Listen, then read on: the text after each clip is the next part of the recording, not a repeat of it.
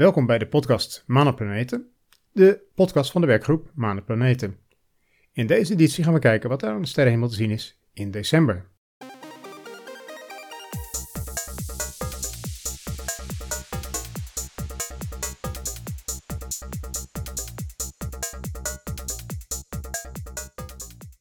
Wat is er allemaal te zien aan de sterrenhemel? Laten we beginnen met de planeten. Saturnus is s'avonds aan de sterrenhemel te zien, maar hij gaat wel steeds vroeger onder. Dus het kan zijn vanaf jouw waarneemplek dat, er een, dat hij achter een boom of een flatgebouw verdwijnt. Jupiter daarentegen is de hele nacht te zien, hoog aan de hemel in het zuiden. En Venus is ochtends te zien als een heldere ster. Mercurius en Mars zijn niet zichtbaar. Mars staat zelfs zo dicht bij de zon dat uh, een tijdje geen communicatie mogelijk was vanaf aarde met Marsrovers en Mars-orbiters. Voor de mensen met een verrekijker of telescoop, Uranus is te zien in het zuiden in het sterrenbeeld Ram. En Neptunus is in het zuiden te zien in het sterrenbeeld Vissen, maar die gaat wel steeds eerder onder.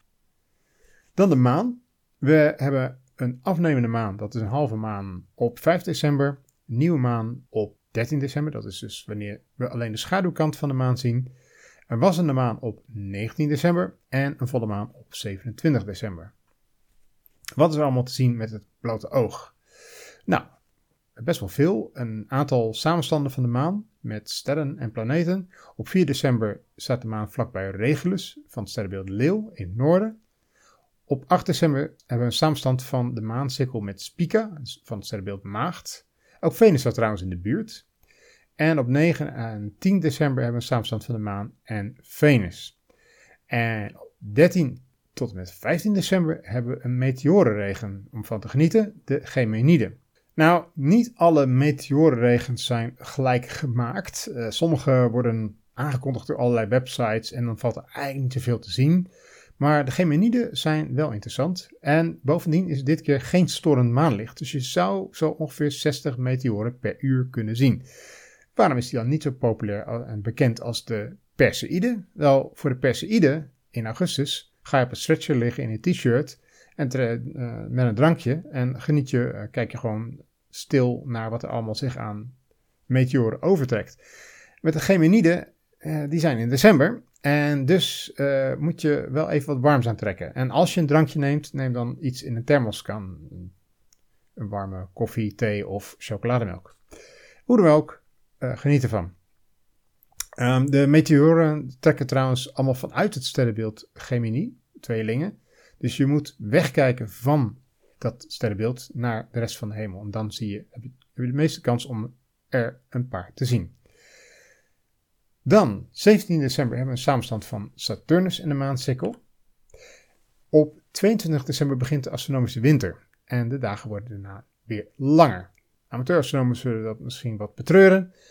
22 en 23 december hebben we een samenstand van de maan en Jupiter. Op 23 en 24 december hebben we een samenstand van de maan en de Pleiade. Dat is een groepje sterren dat mooi te zien is, bijvoorbeeld door een verrekijker. Op 24 en 25 december hebben we een samenstand van de maan en Aldebaran van sterrenbeeld Stier. En op 25 en 26 december hebben we een samenstand van de maan en Elnat, ook het sterrenbeeld Stier. En op 31 december staat de maan weer bij Regulus van sterrenbeeld Leeuw. Wat is er nog te zien met een verrekijker en een telescoop? Nou, ook van alles natuurlijk. Een paar bijzonderheden. Op 7 december 2 uur 46 komt de ster Zania van het sterrenbeeld Maagd voor tevoorschijn langs de donkere kant van de maan. Deze ster werd bedekt. Het begin is niet vanuit Nederland te zien, zover ik kan vinden, maar het einde dus wel.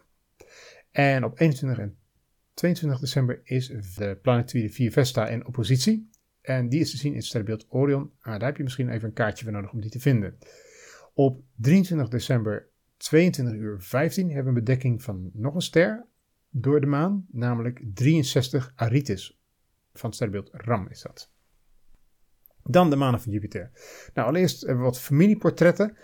Op 3 en 4 december kun je alle vier de manen ten westen van Jupiter zien. Rechts in de verrekijker, links in de telescoop. Op 18 december, en dit heb ik uit Sky and Telescope, de blog, gevonden. Op 18 december op 7 uur 13, als ik het goed heb, is er een ruitformatie te zien van de vier Galileese manen. Dus die in, meestal zitten ze ongeveer hetzelfde vlak, maar in dit geval zijn ze een beetje nou ja, verder van elkaar. Op 24 en 25 december na 1930 zijn ze weer gewoon op een rijtje te zien ten westen van Jupiter. En op 29 en 30 december zijn ze weer ten oosten te zien. Ik dacht, ik pak er nog even een paar andere dingen bij, want er zijn ook wat overgangen. Nou, er zijn er heel veel overgangen van Jupitermanen of hun schaduwen over Jupiter. Maar een paar leuke. Op 23 december om 19.15 uur gaan Europa en Ganymedes over Jupiter. Of in ieder geval hun schaduwen. En op 31 december 23 uur 18 dan gaan ook deze weer Europa en Ganymedes hun schaduwen over Jupiter. Vergeet niet op tijd weg te kijken van de telescoop om de champagne te ontkurken. Titan en Saturnus die zijn ook te zien. Op 1 december staat Titan het verst ten oosten van Saturnus. Op 9 december ten westen. Op 16 en 17 december weer ten oosten. En 24 en 25 december weer ten westen. En waar heb ik het allemaal vandaan? Nou, in ieder geval van Sterren en Planeten van 2023. En het boek van 2024 is ook uit. Misschien leuk als een Sinterklaas cadeautje. Uh, ik heb het ook een en ander gehaald over de Jupitermanen van hemel.waarnemen.com. En ik heb nog wat gehaald uit Sky Night Magazine. En dan nog iets van de blog Sky and Telescope. Uh, doe je voordeel mee. Heb je daar nog vragen over of opmerkingen? Mail me op prfunctionaris.manaplaneten.nl En wil je lid worden? Dat kan ook op manaplaneten.nl. Het kost maar 20 euro per jaar en dan steun je onze werkgroep en word je ook uitgenodigd voor de bijeenkomsten zoals die daar is op 17 december in uh, Sterrenwacht Corona Borealis in Zevenaar. En dat was het voor december. En bedankt voor het luisteren. En over een halve maand ongeveer, dan ben ik weer terug met de nieuwtjes uit het zonnestelsel.